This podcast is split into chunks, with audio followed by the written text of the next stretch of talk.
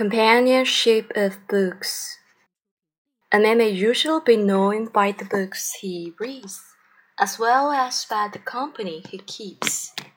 For there is a companionship of books as well as of men, and one should always love in the best company, whether it be of books or of men.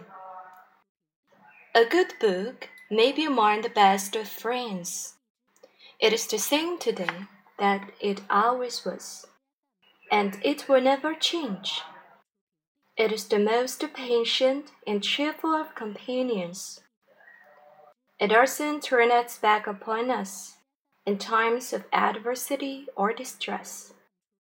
It always receives us with the same kindness, amusing and instructing us in youth, and comforting and consoling us in age men often discover the affinity to each other by the mutual love they have for a book, just as two persons sometimes discover a friend by the admiration which both entertain for a third. There is an old proverb, Love me, love my dog, but there is more wisdom in this. Love me, love my book. The book is sure and high bond of union Make it think of, feel, and sympathize with each other through the favorite author, the loving him together, and he and them. A good book is often the best earner for life, ensuring the best that life could think out. The word of man's life is, for the most part, but the word of his thoughts. Thus, the best books a treasuries of good words, golden thoughts, which remembered and cherished, become our constant companions and comforters. Books possess an essence of immortality. They're by far the most lasting products of human effort. Temples and status decay, but books survive. Time is of no account with great thoughts which are as fresh as today as they first passed through the author's mind ages ago. What was then said and thought still speaks to us as vividly as ever from the printed page. The only effect of time has been to sift out the bad products, for nothing in literature can long survive. But what is really good. Books introduce us into the best society. They bring us into the presence of the greatest minds that have ever lived. We hear what they said and did. We see them as if they were real alive. We sympathize with them, enjoy with them, grieve with them. The experience becomes ours, and we feel as if we were in a measure actors with them in the scenes which they describe. The great and good do not die, even this world. In blaming books, the spirits walk abroad. The book is a living voice. It is the elect to which one still listens.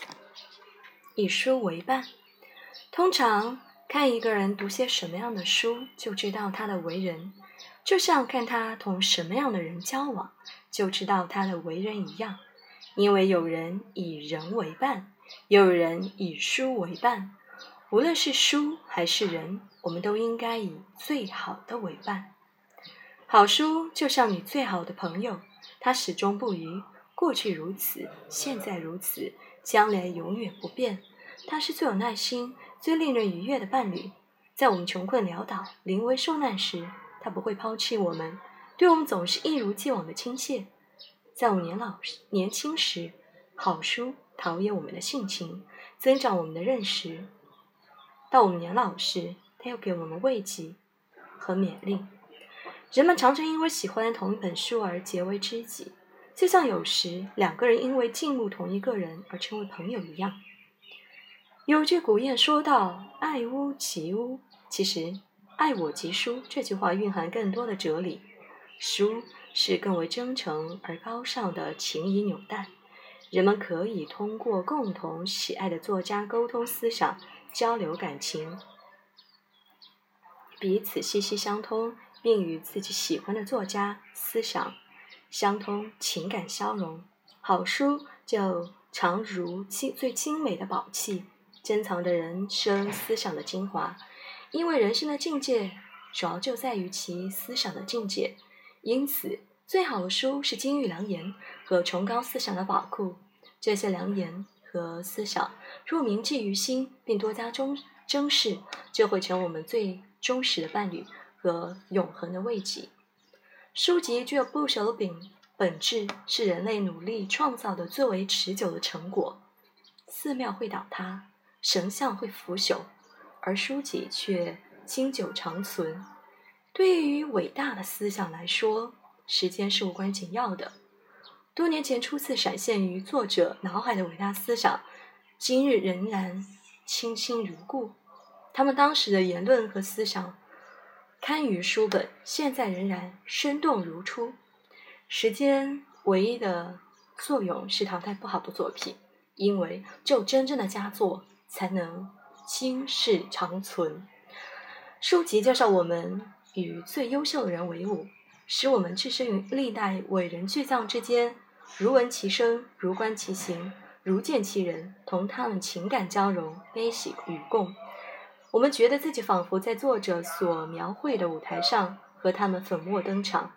即使在人世间，伟大杰出的人事物也永不毁灭，永生不灭。